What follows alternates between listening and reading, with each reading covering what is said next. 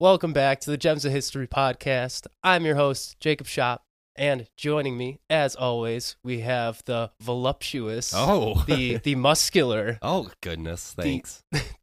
the Adonis himself, Evan Roosh. I mean, I think that just takes the cake for best intro that we've ever had. It took me a while to get to the last one because I, I couldn't think of the right touch. word I was thinking of. But You actually meant to say Madonna. I mean, wait. Not quite, but oh goodness, the just pop good to be here. superstar. Right? Yeah, pop superstar, fashion icon, sex symbol. I don't know. I mean, maybe. yeah. no, good to be back. How are you doing today? Doing just swell. Um, the puppy, as in case the listeners don't know, if we have any new ones, I do have a one-year-old puppy named Mizuki.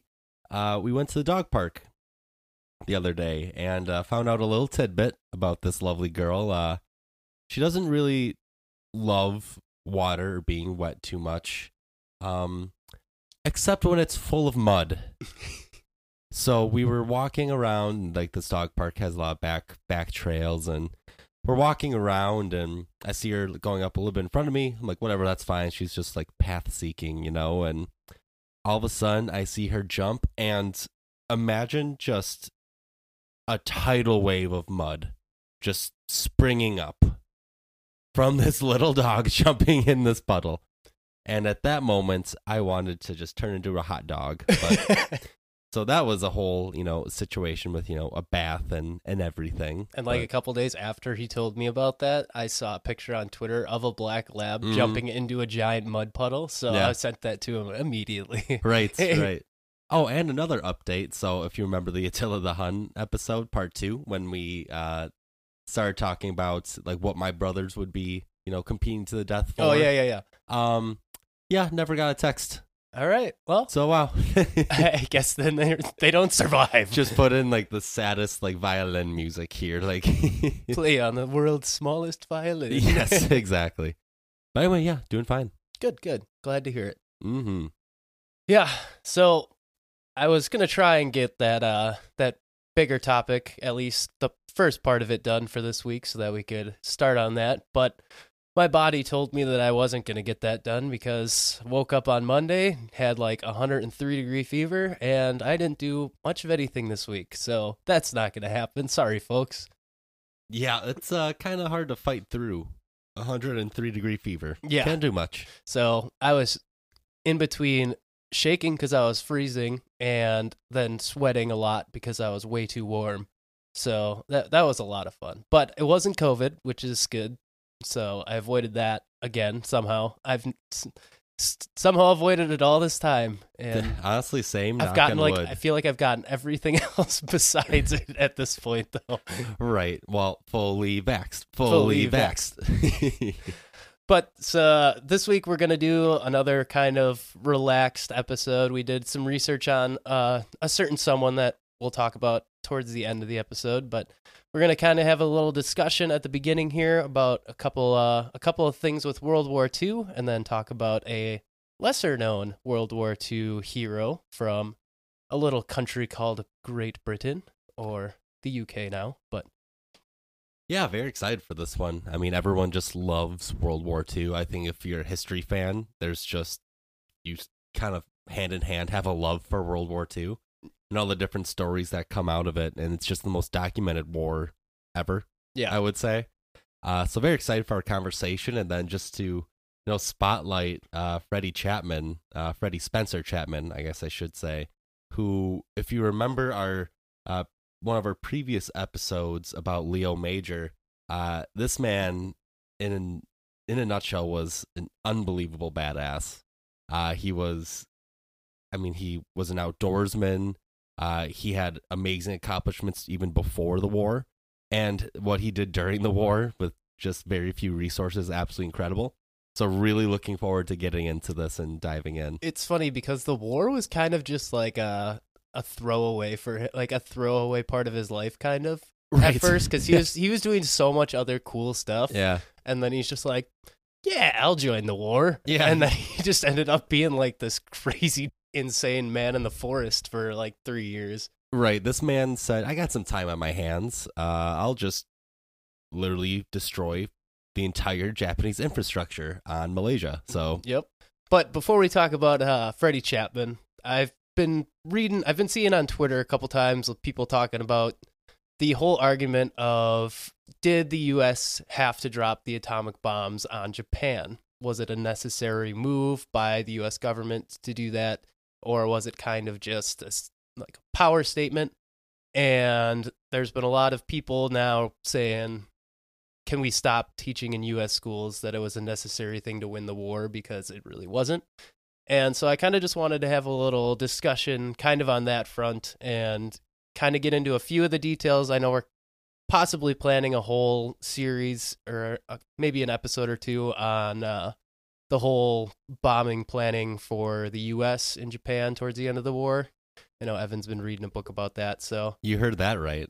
So was- I'm reading a book, so we'll spare some of the details here. We'll Mhm. just kind of have a little talk about it and then get into Freddie afterwards. But yeah, I found an article on the Truman Library website. And they have a bunch of cool photocopy documents of U.S. kind of reporting after the war within the government and the military, collecting data from our own personal reconnaissance of Japan during the war, documents from Japan after the war ended. And I was reading one from July of 1946 about what was the the structure of the Japanese government kind of like towards the end of the war. And basically, I didn't read the whole thing, but from what I did read, it said there was one government, I believe it was called Tojo in the report. I don't know if that stands for something or if it was just like the designation they gave it. But that government, towards the end of 1944 already, pretty much had collapsed and was taken over by another government that they, they gave the moniker of Koiso. And basically said Japan knew they weren't going to win. And this new government was tasked with reconsidering Japan's position and seeking more of a peaceful solution to the end of the war versus a kind of go down in a blaze of glory type ending. And basically said like they were on their way to negotiating and then this was all this was all before we started bombing. So I don't I just don't understand why we saw it as a necessity to just go in there and start bombing. I mean, maybe we just didn't have that intelligence that they were starting to reconsider, which Mhm. very well could be. But yeah, by for, by all accounts from that article I read, it just doesn't seem like it was a necessary measure. So- Right.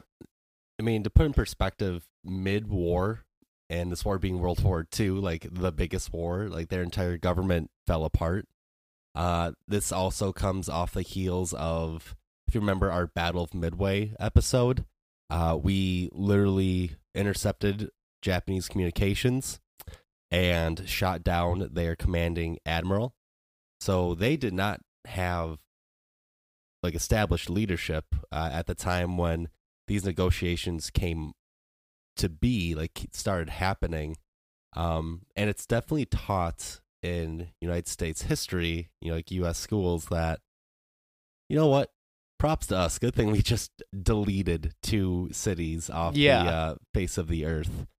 Um it's definitely something that's very much up to debate you know with having what is it 80 no 60 years no 80 80 years of hindsight being what it is but a lot of new reports are saying that we did not need to drop those nuclear bombs but to your point i do think uh, the two biggest points uh, as to why we did it past you know just kind of showing our guns uh, the biggest one is i believe we were already starting to be very scared of russia and what russia could do.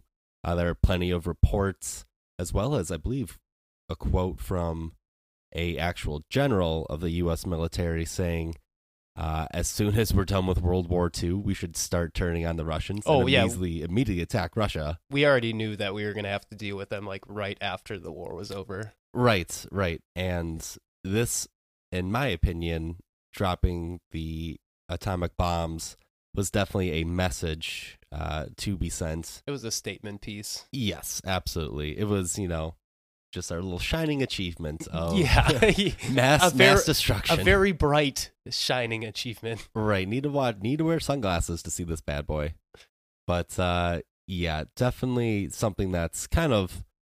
I mean, when you think about how it's taught in schools, I mean, a lot of U.S. history is very propaganda based, if you will, uh, where not the entire story is told, and Yeah. that's just something that once you reach adulthood, I mean, or even like college, or even I honestly think even our high school uh, teacher did a pretty good job at being like, yeah, America was kind of fucked up for that. Yeah. Um, but I guess it all depends on what kind of schooling you have. But Doing this Yeah. podcast, I've realized just how true the statement that history is written by the victors is. Because not only in this case, but I was re- or listening to something about how Julius Caesar got to be such like a big name while he was doing such terrible things to some of the people around him, and it was Mhm. basically because he wrote everything. Like he wrote journals and stuff, but he wrote them so grandiose about himself and then sent those out as like a newspaper pretty much so that the people would be like wow this guy's awesome because he was a new ruler still he, he, had to, he had to like get that clout so it's crazy that this has been going on literally forever oh, since the dawn of time, it's very funny that the PR department was literally just Julius Caesar. Oh, yeah. with with a pen. and it's it was funny because uh the thing i was listening to was like yeah 35 or like 25% of the time he just refers to himself as i but other time like the other 75% of the writing he refers to himself in the third person. So he says like julius caesar did this. I'm just imagining like a general's meeting before he was like he was like Julius Caesar, and it's like oh this this freaking guy just always speaking in the third person. It's like the seinfeld episode where the guy at the gym refers to himself as jimmy, all the Jimmy? time Yeah. I actually just got done. I'm on literally the second to last episode of Seinfeld after rewatching it. heck yeah Wayne Knight, the actor that plays Newman, he literally came off the bench and just gave a double double every time. dude he is so good incredible actor. But anyway, not sure how we got there. Um, but off the topic of, uh, you know, but I definitely think that one of the reasons, and it seems like this is kind of a prevailing theory as to why we decided to quote unquote go hard in the paint on Japan towards the end, was because the only way we were going to accept peaceful terms with Japan was going to be if they surrendered unconditionally, and Japan wasn't ready to do that. They're they're ready to like come to peace terms, but it wasn't going to be unconditional. And the U.S. is like, ah, well, we got to figure out something to do with that then. we're like, no, no, no, no, no, no, no. We're gonna take everything. And most people don't know outside of the atomic bombs, we were firebombing the hell out of a lot of smaller Japanese cities, like Mhm. literal ramshackle huts. Eh. Yeah, if you, I didn't mean to interrupt. No, you're good. Yeah, it's it's it was not a good period of time for us as far as like doing very friendly things. Yeah, you have to like to put it in perspective. Japanese architecture was not the same as U.S. architecture, if that makes sense. Meaning, like the way that cities were basically built. I mean, these cities have been there for thousands of years, uh, and they were basically just wood and straw. And there's actually a fabulous book called The Bomber Mafia by Malcolm Gladwell. He does a really good job explaining this. Uh, they said, or he said, in reporting about one of the test bombs, because we tested out these pyro bombs uh, before actually going to Japan and using them. He said that the tests were, it deleted a row of houses. So imagine like 10 houses. Imagine like a condo or like apartment complex. It basically deleted it in 10 minutes. Yeah. It just went up like that in flames, uh, very easy. And we dropped it during like their technical dry season. So it was very, you know, calculated uh, when we dropped those pyro bombs onto this rural village. Civilians. Rural villages, I guess I should, should say. Yeah, these these people probably, you know, had no love for the war either. Yeah, and they th- these pyro bombs killed I think almost double the amount that the nuclear bombs did. Yes. So it's yes. It's not like we weren't already doing enough damage without the nuclear bombs. Yeah, Malcolm Gladwell put it, or excuse me, he put it this way in saying that the devastation that just simple fire did, as opposed to the nuclear bombs, basically means there was no real reason for the nukes. Yeah.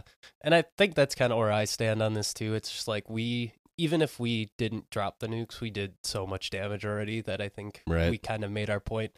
But yeah, I think what you said about Russia is really just the truth Mhm. is that we wanted to show Russia that we know you guys have nukes, so do we, and we're going to prove that we're willing to use ours. And that's what we did. We just did it on a country that was already kind of at a standstill with itself. So, And we did it on cities that really didn't have any military yeah. anything. I don't think there were any military factories. And to back up even more, the U.S. with World War II, we approached bombing completely different, uh, where the U.K. and our allies were just carpet bombing everything typically. Um, for the most part in the war in Europe, we only targeted actual factories and uh, supply routes and supply chain things. But then with uh, little old Japan, you're like, enough of that. This is taking too long. Yeah. And uh, yeah, dropped three of the most devastating bombs, I think, of all time. Like the one pyro bomb. Uh, I forget which city it is, uh, so I do apologize. But yeah, double what the nukes did. Yeah. So in in the end, yeah, I I think it's definitely a fair question to say maybe we should change how we're teaching this to to kids in the fact that we're we are kind of propping up the fact that we did it for a good reason. Right. So, I don't know, it's just something to think about whether you think that was necessary or not. We'd like to hear what you guys think. If Yeah. you guys have a different opinion, let us know. Yeah. Well, and then it's always nice to have a little counterpoint to something so that we can kind of have a little intellectual thought exercise with it. But Yeah. Uh, it's definitely just like the practice of United States schools to never put the blame like on America.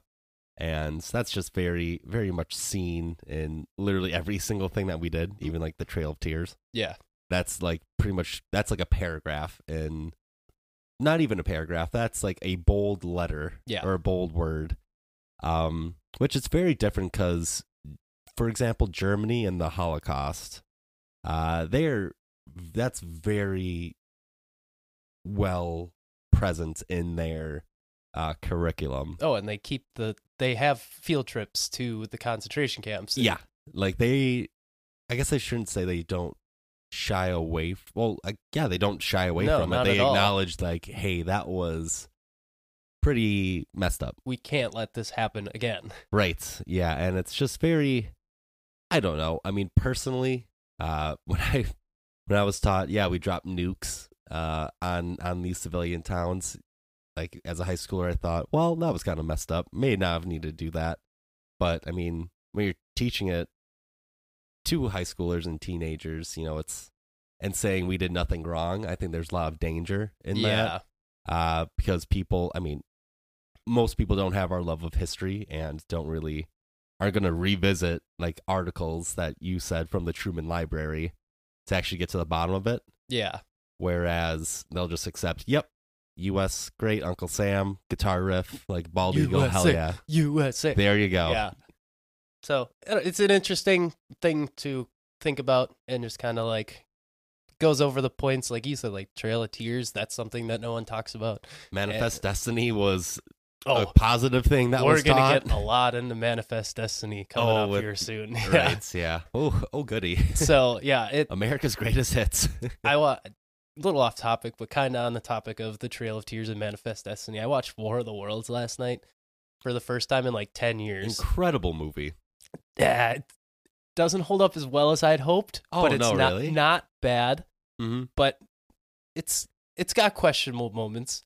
But anyways, I guess I haven't seen it in probably since its release. oh yeah, it it's been at least ten years since I've seen that movie. But anyways, I just was thinking the whole time towards the end when it- when they're dying from disease and stuff. I was just like, Mhm. man, we just like Native American our way through these aliens again, like we did in the U, like the settlers did in the old Right. west. I was like, man, we have a real theme going on here. honestly, germs are just the biggest villains, and also sometimes when it comes to fighting off alien invasions, Yeah, are they heroes? I guess in this case it's a good thing, but technically the alien ships were underground first, so I mean they were here first. But I don't know if that... How did they explain that? Really? I, I completely forgot a lot about that movie. Wow. All I remember is just Tom Cruise having to help out. I think it's like Dakota Fanning. Oh, like the first there's probably a good 10 to 15 minute section of that movie that's just him running and hiding behind a new car every minute. yeah, Yeah. I, I was in like a lot of like sponsored cars too. Like I just remember like Probably. a brand new like 06 Chevy Yeah, or something like and- that. And then there's literally 25% of the movies just them in a basement. That's right. Like the tentacle. wow, that movie kind of does suck. Not we- it's not it's not bad. but it's just like man there, this movie did not hold up as well as i wanted it to Right. That is funny, just what movies hold up and which ones don't. Like, it's the anniversary of Gladiator's release. oh dude that Today- movie is so good It's better than, I think, any new movie I've seen in the last three to four years. oh Action movie, that is, I guess.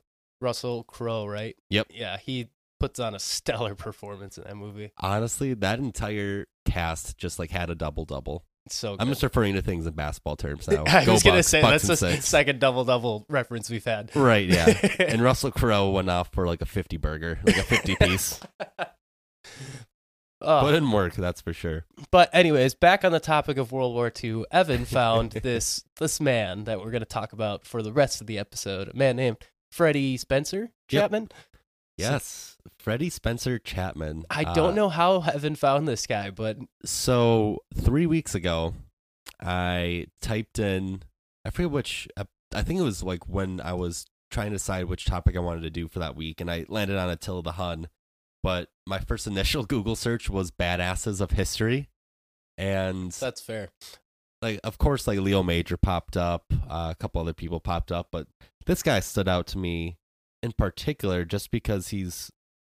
So Freddie Spencer Chapman is just one of England's most decorated soldiers, one of the most technically renowned soldiers, but he's completely overshadowed by Lawrence of Arabia. Now, are you familiar with Lawrence? Ar- He was more Lawrence of Arabia. Just for people that don't know, uh, he was a a he basically waged a guerrilla war with the Ottoman Empire uh, in World War One, where he used hit and run tactics. He used uh, like saboteur tactics, basically something completely different than what was really done in traditional wars up until this point. And he basically just spread havoc across the entire Ottoman Empire, uh, particularly in the Middle East. But he's basically known as that kind of he's a romanticized hero uh, for England, for the UK, um, for Great Britain, I guess at the time. Um, but this man, uh, Freddie Spencer Chapman, kind of did a lot of the same activity, but just in World War II. It is kind of crazy that that was such a like an oddball thing to do, even in World War One. But you don't really think about that. That's only like forty to fifty years after the American Civil War, where we were still fighting in lines. Right. So it's not. It it wasn't that far off between then and World War One. Yo, war got nuts. Very Like, fast. The weapons got nuts so fast after the Civil War. because we had they had like a primitive Gatling gun for the Civil War, Yeah. but that was like the highest of tech at the time. And then 50 years later, we just got tanks. We got tanks and like howitzer bombs, and then we were dropping bombs from the sky in Yeah. less than 50 years. And 100 years before the Civil War, we were using swords. Yeah. So it's crazy that Lawrence of Arabia was the guy doing crazy stuff, just doing like guerrilla warfare tactics. Freddie Spencer Chapman, uh, he was an orphan uh, who overcame and accomplished just incredible things, uh, both in his personal life, so outside of his military presence, as well as his military career. as being one of the most decorated soldiers uh, from from England. And what I think, just kind of most importantly, he wrote every single day in his journal. Like he had a daily journal, so he recorded all this uh, kind of amazing work that he did. Uh, and the accounts that he gives are just absolutely spectacular. And from this journal and his uh, just before he passed away, um, he wrote, or he I shouldn't say he directly wrote, but he partnered with a publisher and wrote eight different books. Uh, because he was just an incredible outdoorsman, incredible soldier, and incredible teacher. So he had such a huge impact on not only the military but also in academics. So a really fascinating guy. Yeah, and I think there's another book that was written by a secondhand guy. I don't remember his name, but yeah, there's another one that's taken like another look at his life and gone through a lot of the journals and stuff that he wrote and wrote another book about him. So there's plenty of like firsthand material, but online sources are pretty scarce. Oh yeah, we had such a hard time. Other than the article that I randomly found and sent to you, Yeah. uh, we had such a, a hard time trying to find stuff. Yeah, there's not a single YouTube video about him. There's No. maybe maybe like That could be our intro to YouTube. yeah, maybe maybe it, there's like maybe 10 good articles online that I Mhm. found. But they all kind of are copy and paste versions of each other aside Oh, from right. like little sections here and there that have a little new fact in it, but Mhm. yeah, I was I was trying to find stuff on this guy. I'm like, where the how the hell do you even know about this dude? I know. Right? but uh, since we're just talking about uh, my sources for good old Freddie came from osclub uh, dot sedberghschool dot org, which is actually one of the schools that Freddie attended. Uh, then also my secondary source was militaryhistory.fandom.com. Yeah, I found a Guardian article that did a good job covering him too. So shout out to the Guardian. But And then finally, uh, we also have www.adventurejournal.com. that one's a really good one. That's probably the most comprehensive one. Yeah, if you want to check our work, which uh, please don't, uh, I would definitely go to the Adventure Journal one. Uh, they do a great job of laying out a very succinct timeline, I would say, and just going over you know all the key key things. Yeah. But uh, Freddie's early life. So I mentioned he was an orphan. Uh, both of his parents died while he was still a very very young child. Uh, his mother, Winifred, uh, died, or Winnie. It just makes me think of the Lego movie where Batman's talking about not having parents. No parents. Darkness. No parents. parents. The Lego movie slaps. so good. I enjoyed that far too much as an adult. But uh, his mother died shortly after his birth in London, and then his father, Frank Spencer Chapman, was actually killed at the Battle of Ypres, uh, which was one of the more famous World War One battles, which saw the deaths of a whole bunch of people. and I saw in a couple articles that it was that battle, and I saw in a couple other articles that it was the Battle of the Somme. So I don't oh, know. really? I don't know which. they, is- those two battles, if I'm not mistaken, happened kind of like right next to each yeah. other. So either one's probably right. right. But uh, before he died in the battle, he pretty much shipped his sons off to like this random clergyman and then moved to Canada. and then- so Freddie, uh, everyone said like Freddie didn't address him as dad. He he addressed him as like Mr. Chapman and stuff. Mhm. So he's like, I didn't really have a dad even before you died. Right. but uh, yeah, like you mentioned, after the passing, Freddie and his brother, older brother Robert, were looked after by an elderly clergyman and his wife at the village of Cartmel. Uh, Chapman, just from the very get go, from the very early life, um, or from the very start of his life, words are hard today. Uh, he expressed and developed an extreme interest in nature and the outdoors. So, as a boy, and these are just his own words, uh, first a mad keen butterfly collector, and then a wildflower enthusiast, and at last a bird watcher.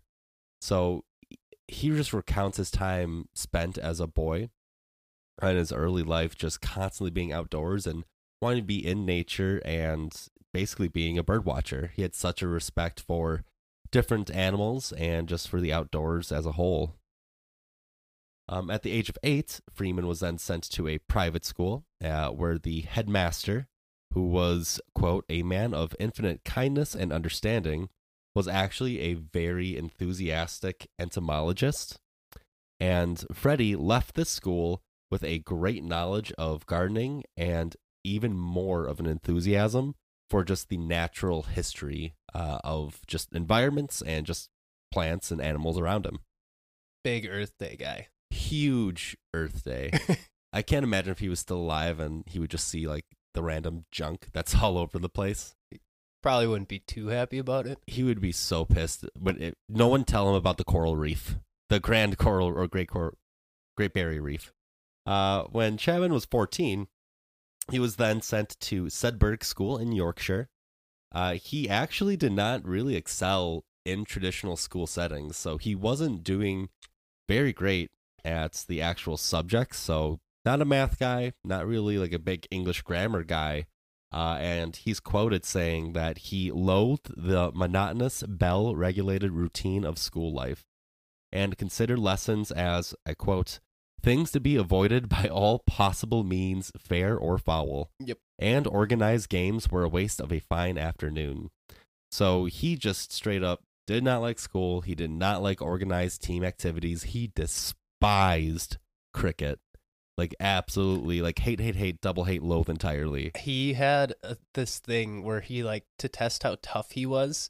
So he had other kids take cricket bats and hit him on the head as hard as they could, so he could see if he could take it. That's the ultimate guys being dudes. Yeah, I was like, all right, you do like- you, Freddie. Yeah, like punch me in the face just so I know what it, what it, what it's like to live. Like what? now we got concussion protocol. Uh, right now, kids are soft with. Oh, my head uh, hurts. thanks, Roger Goodell. Yeah. but uh, the headmaster, actually, at this new school, at the Sedbergh School in Yorkshire, he saw that Freddie basically had no care for this uh, and was very flexible with him, which you don't really think about when you think about traditional private schools. Uh, he basically said to Freddie, You don't have to do any of the organized sports stuff. You do have to go to school. That's why you're here. But basically, as long as you don't waste your time during those free periods, I mean, go into your thing. And apparently, Chapman just spent all of his time in nature. Yeah, I think it was from 1 p.m. to 7 p.m. He said he had free time to go roam around. Mm-hmm. So he had six hours to go as far as he could and make it back in time, obviously. But he said he had plenty of room to explore in that time period. So he, he got a lot of experience out in nature doing whatever he wanted, climbing and checking out new areas and whatever. I bet he would have been an incredible nature YouTuber if he was born Oh, today. yeah. He would just be Bear Grylls. He would put Bear Grylls in a body bag. He would be the most wholesome content for nature. on absolutely. YouTube. That'd be the best. Um, after the Sedbergh School, uh, Chapman did win a full scholarship to St. John's College, uh, as well as the uni- or excuse me, St. John's College uh, at the University of Cambridge. Uh, in 1926, where he finally took a liking to history. Shout out our guy. Uh, and English. And it's there that he developed, truly developed, his passion for adventure. And by the end of his university terms, he had already completed several overseas excursions, including a climbing expedition in the Alps and a journey to Iceland to study plant and bird life. Uh, and it was here that he met and was formally inspired by the great mountaineer Geoffrey Winthrop Young and then joined the Cambridge Mountaineering Club. So, dude just loves being outside. Can't blame him. Uh, in 1930, uh, Chapman was then on an expedition and was the official ski expert and naturalist expert uh, for the British Ar- Arctic Air Route exp- expedition. And then uh, after that, the subsequent Greenland expedition in 1932 and 1933.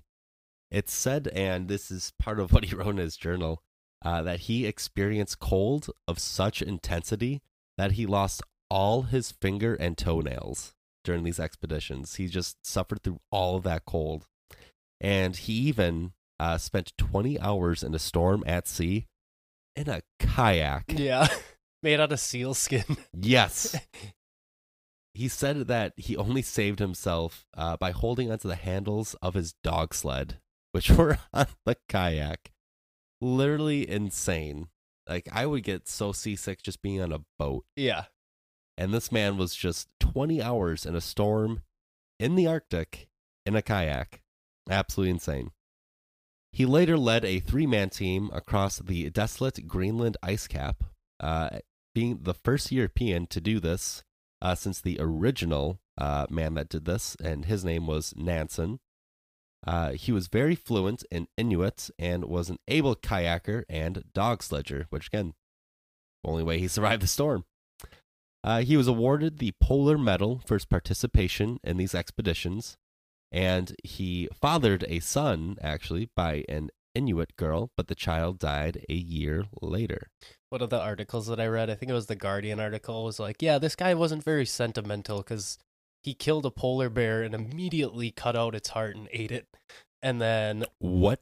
and then and they're like, yeah, that was one thing he did. And then another thing he did was one of his dogs on his sled team had some puppies and he immediately fed them to the other sled dogs to give them food. I was like, what the hell? We're canceling this episode. We're we're done. We're done. Nope. Shut down the computers. I absolutely hate this guy so much now. So he he just had like no attachment to things apparently. Yeah, he definitely uh did not care much for, you know, sentimental things. No, not for sure. really. In 1935, he then went to Lapland and had an exciting expedition on skis with a reindeer called Isaac. Which, like you mentioned, uh, not a very sentimental guy. He later sold this reindeer to a butcher. hmm nice. so, as much as he loved animals, apparently he just hated getting close with them. yeah, apparently. Uh, early in 1936, he then joined the Himalayan climbing expedition. Uh, he was not only a keen mountaineer at this time, but studied the history of mountaineering. Uh, he enjoyed the difficult climbs and met Basil Gould, the political officer for Sikkim, Bhutan, and Tibet. So now he's starting to get political connections through this just love of mountaineering.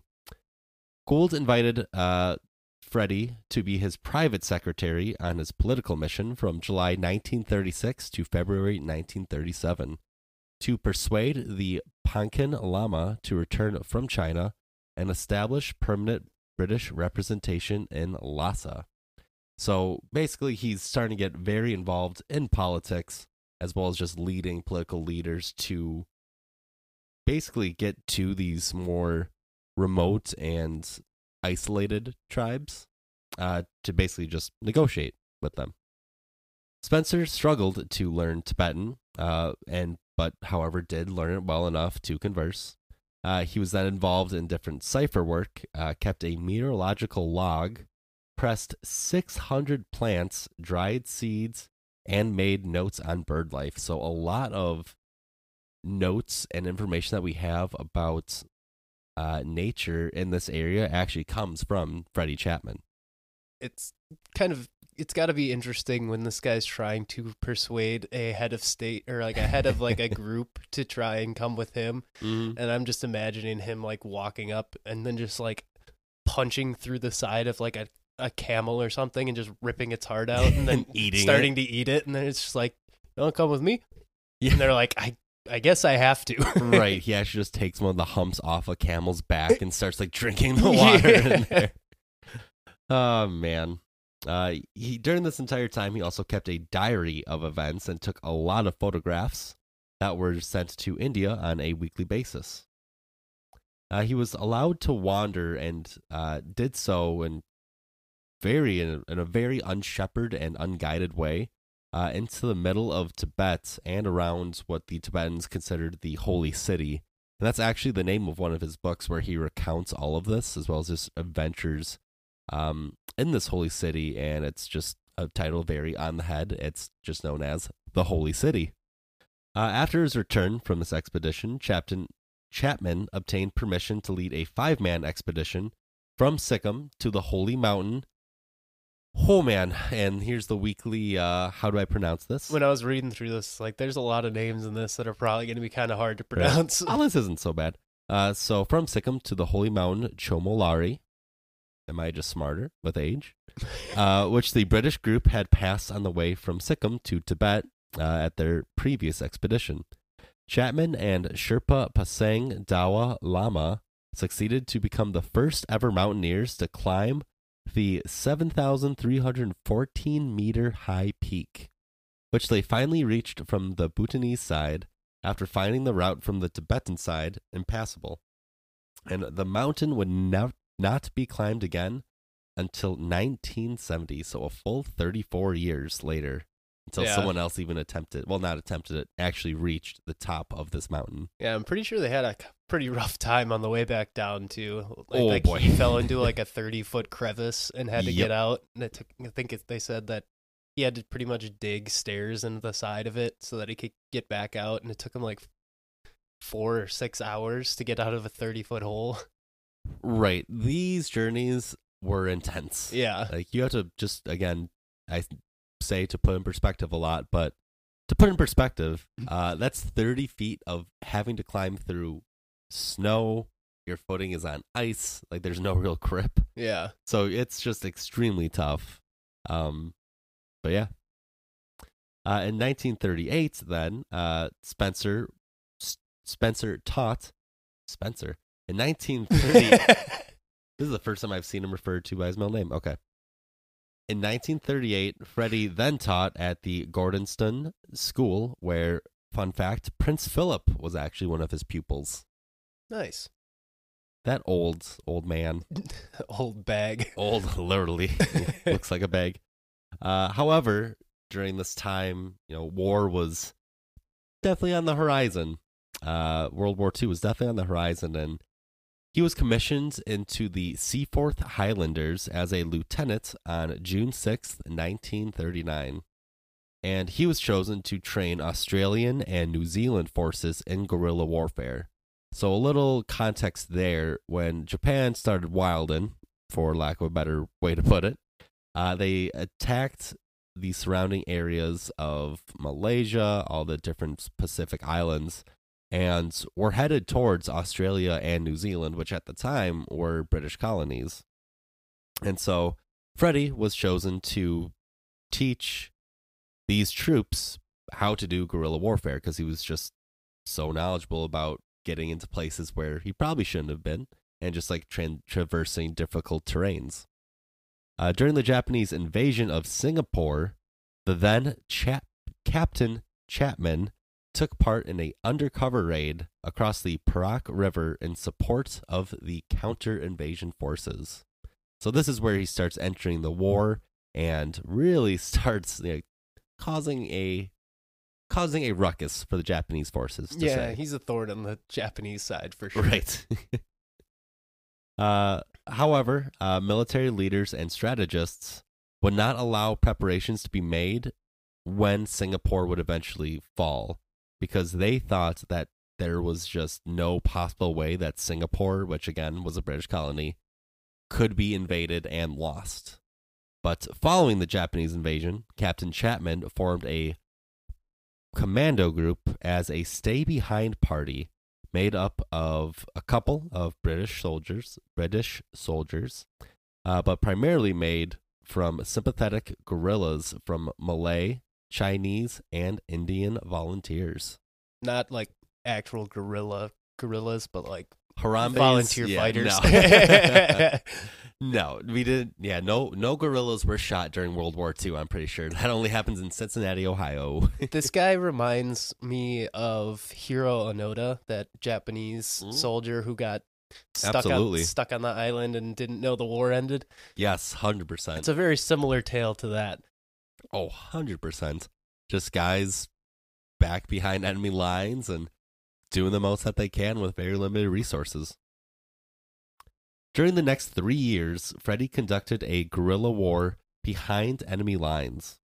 And as he says, and I quote here, three of us managed to wreck seven trains to cut the railway in about 60 different places, including demolishing 15 bridges and they damaged or destroyed 40 motor vehicles. Yeah. Not to mention hundreds of Japanese killed, uh, Japanese enemy forces, invasion forces killed. So this man in three years just did the most. Yeah, they used a bunch of grenades and Mhm. like plastic explosives inside of bamboo. And that was the main way that they were destroying stuff. And eventually they're just like, we don't have enough supplies to keep doing this. Yeah. And there's just three of us pretty much. So, Right, right. And it's in early 1942 where he actually did, like you mentioned, run out of supplies. Uh, and they, that, I mean, these supplies were hidden for other stay behind parties such as his team, but they were just having so much success that, and also there just weren't other stay behind teams. Uh, he just used it all yeah. to great effect.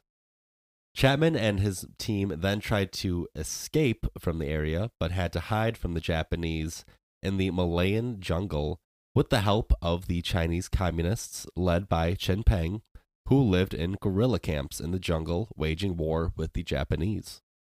the enemy of my enemy is my friend. Right, yeah. that was the last time the British or the West uh, ever hung out with the com- with communists. Communist Chinese. Yeah. Right. uh, however, due to the bad conditions of the jungle and also due to Japanese attacks, he gradually lost all of his team members through either disease or gunfire and was completely cut off. So Chapman's kind of a one man wrecking crew at this point. And for more than one and a half years, he had to live in jungle camps with Chinese communist guerrillas wherever he could find them and travel long distances through dense and difficult jungles, often suffering high fevers caused by malaria. Yeah, this dude had like seven different ailments that all sound absolutely terrible at the same time. Yeah. how like how do you not die? yeah, I always say that I'm constantly sick and complaining about it. This man was constantly sick with malaria Yeah. and other just insane tropical diseases. I had a fever for two days and I acted like I was dying. right. The classic man cold. yeah, literally. well, yours wasn't a man cold, but just yeah. Uh, in the late 19 or in late 1943, he finally reestablished contact with the British, and then two other Britons actually joined him uh, from Force 136, which was a different stay behind party. He was then uh, captured twice during this time, and this is just an absolutely incredible story. So they were on a, I believe it was a scouting mission, if I'm not mistaken and they ran into some Chinese marauders, basically Chinese bandits, who caught them and then confiscated their weapons and were going to hold them as prisoner and for ransom. Uh, but on the or during one of the nights where they were imprisoned, Freddie actually doped his guards using a lethal dose of morphia in their cups of coffee. So this man is also just poisoning people from behind the lines. It's not even. It's just like Chinese bandits. yeah. Uh, having he then uh, walked out of the camp, uh, successfully exited the camp. However, he inadvertently walked right into a Japanese camp and became surrounded by hundreds of soldiers. However, that evening, he eventually managed to evade the sentries and was able to escape. And this the Japanese capture's insane too, because he told the uh the commanding Japanese officer that he used to go bird watching with the Prince of Japan. Yeah. A- And they're just like, Oh man, this guy is so charming. We're not gonna tie you up. Don't worry. I wish I had some whiskey. Literally said, I wish I had some whiskey I could give you. And they didn't tie his feet. So, so he's just like, Well, I'm gonna get the hell out of here tonight then. You're right. It's like, wow, they are very trusting. While he has malaria right. oh man. And then and after bog fever or whatever the hell they call it. that sounds so gross. Yeah, Just, sorry, I can't come out tonight. I have a bad case of bog fever. He's got like seven different things that just sound terrible. Right. Uh, for the next six days, then, after he escaped the Japanese camp, he raced barefoot to confuse any potential trackers. Now, keep in mind, he's also sick during this time, and he's racing barefoot for six days In a jungle. in a jungle, like where you could just step on anything and basically have your foot pierced right through. yeah. Um, just speaking of the jungle, uh, Freddie was just very respecting, I would say, of the jungle because he was just a huge nature guy. Uh, the Japanese really weren't like the only enemy. So the jungle was a source of, like we mentioned, intense injury and illness. And as a result, Freddie suffered from constant sickness and at one point actually spent two weeks in a semi coma, suff- suffering from tick typhus, blackwater fever, That one. That's and the one. pneumonia. Yeah. Blackwater fever. What is that?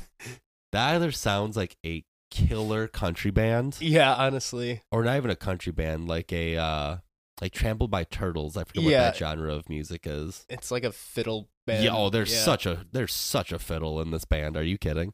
But yeah, he had there's 17 days where he just didn't write in his journal. He's just like, well, I guess I was in a coma for 17 days. right? Yeah, he picked up his book and saw, wow, this is a little uh little light on reading. yeah.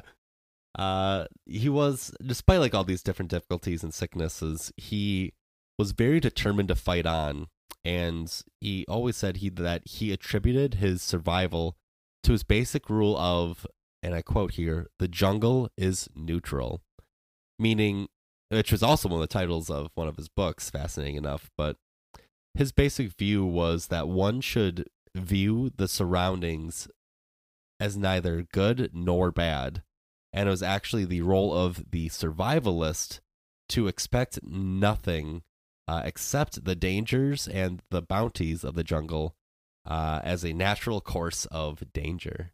There was a quote that I saw that he was inspired by. I think it was from Hamlet, and I'm not. I don't have the exact quote in front of me. It was in one of the articles. I don't remember which one, but it was something along the lines of "Nothing is good or evil unless man thinks it so," or something like that. And he used Yeah. that as like one of his life mottos. So right.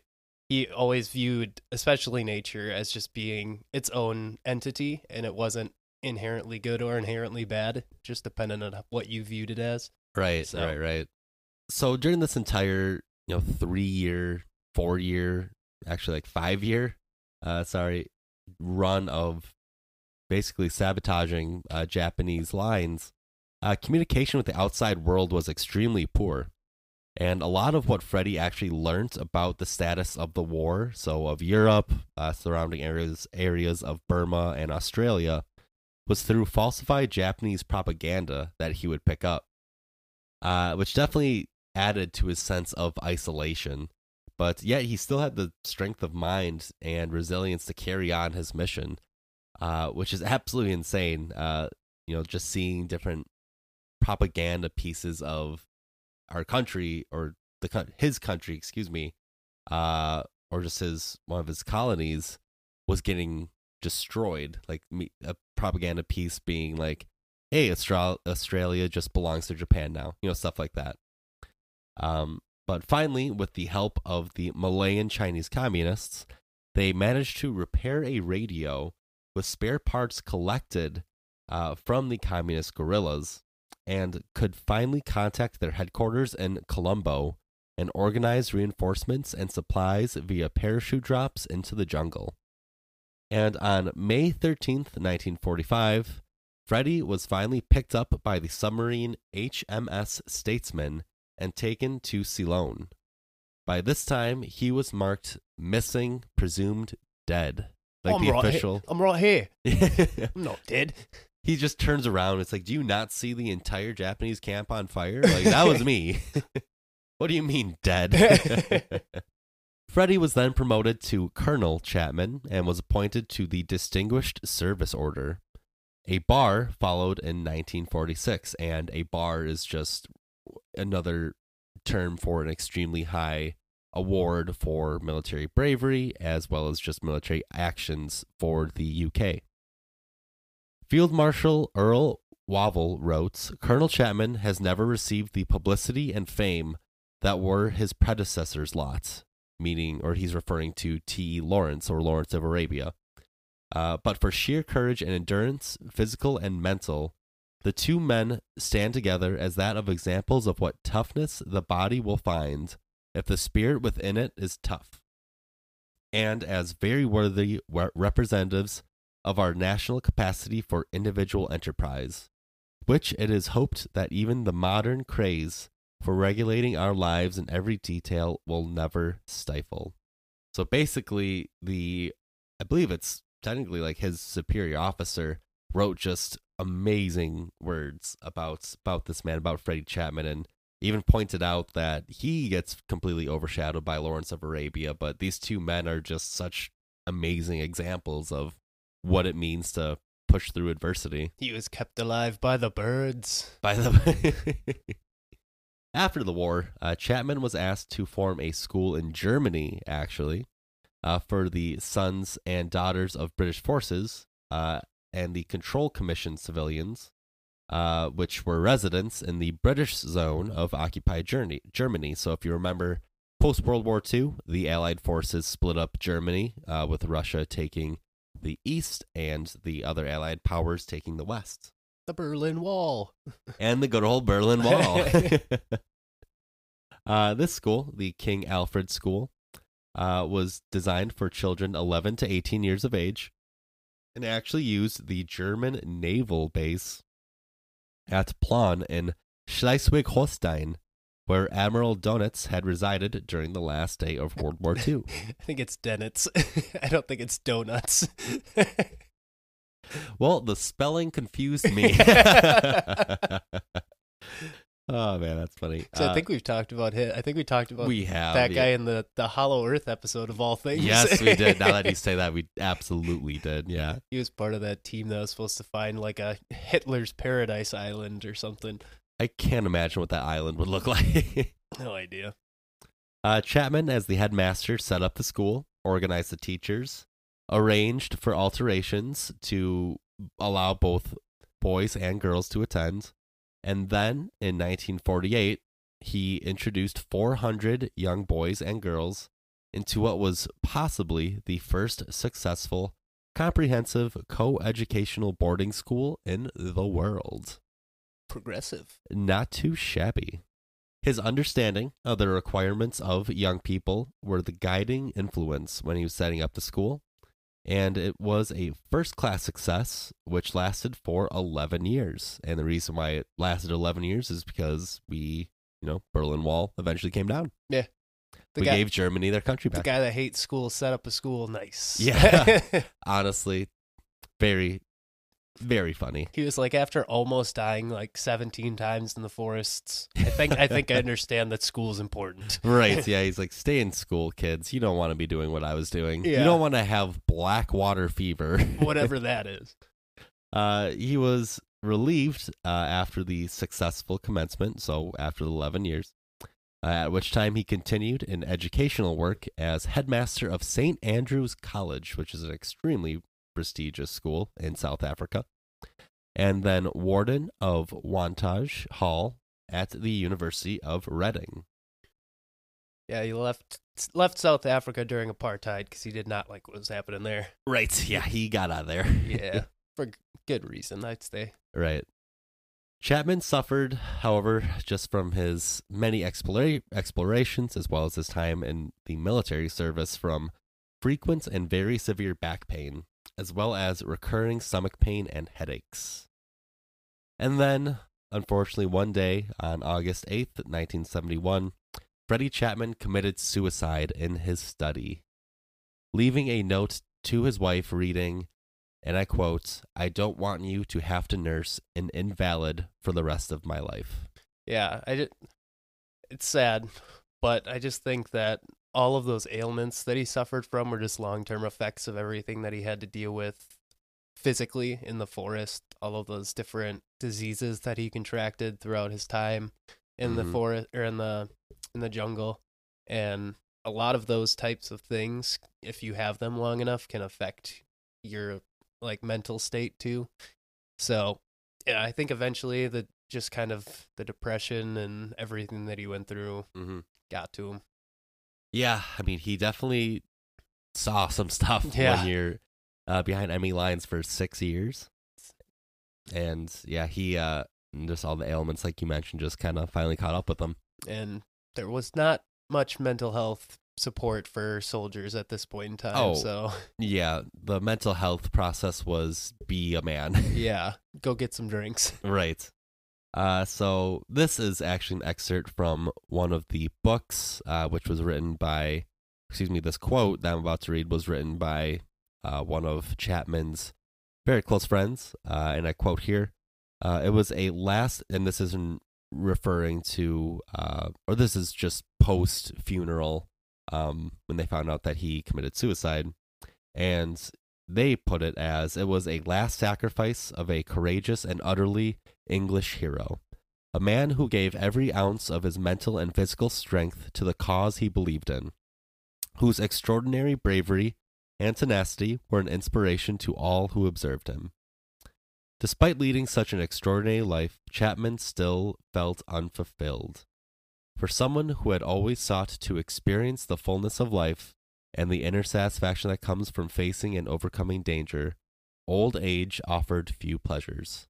Basically, this friend is saying that he had an incredible life, but when you you know pile on all those illnesses as well as again just mental illnesses um he saw the prospect of growing old uh as just it wasn't for him he didn't want to do that uh and he didn't want his wife to have to take care of him as well um I also think that this is where that lack of sentimentality comes in as well. Just because in his eyes, it probably didn't mean as much to do something like this. mhm. Whereas he wasn't really thinking about, well, now my wife's going to be alone. And right all these people that care about me aren't going to have me around anymore. So I think it was just a combination of a lot of things throughout his life that led up Mhm. to this. And plus, he probably couldn't go out and enjoy nature the same way he did before. So oh right literally the last person that would want to be just coddled up in a yeah, in a home. Um, but to just wrap up, uh, old Freddie Chapman, uh, he was an extraordinary man who led an extraordinary life. And although he himself, uh, at the end of his life, felt very fulfilled, unfulfilled, excuse me, he exemplified the spirit, the spirit of mental toughness and resilience, combined with a clear sense of duty and adventure.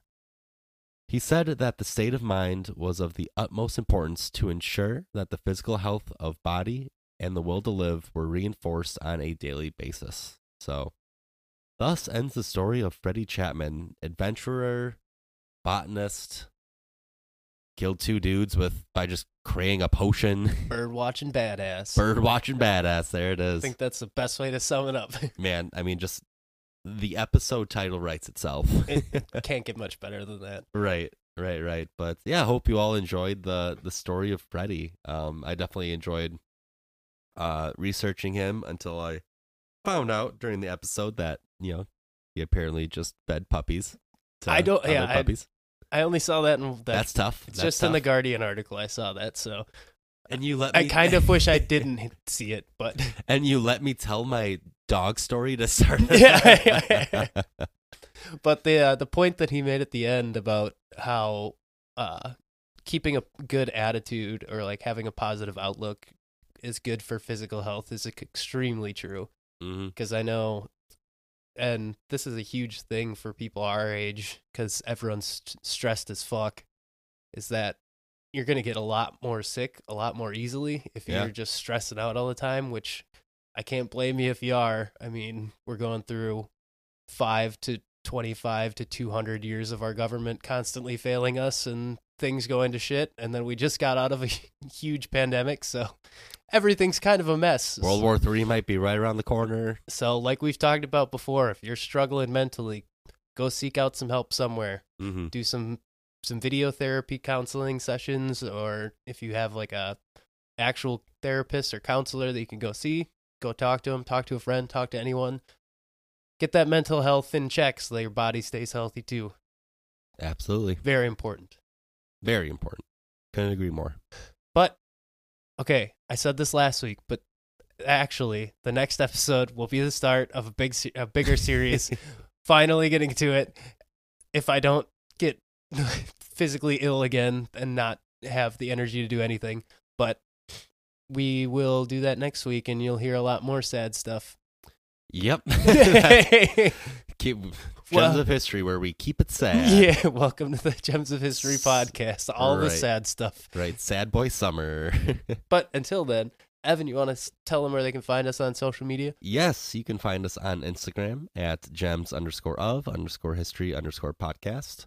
You can then find us on Twitter at gems underscore history. You can find Jacob on Twitter at Jacob from Wisco, and then myself at Whatevskis.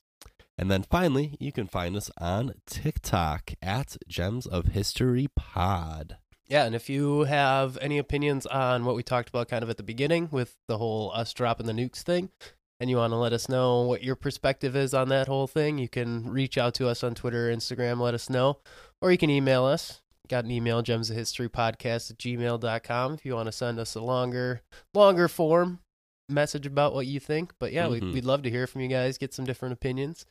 So until next week, when we're going to bring you some sad news about some old timey people, we're going to the Wild West. Cow! Time to get some gold. But we'll be back with that next time. Until then, everyone take care of yourselves, take care of each other. We love you, and we'll talk to you later.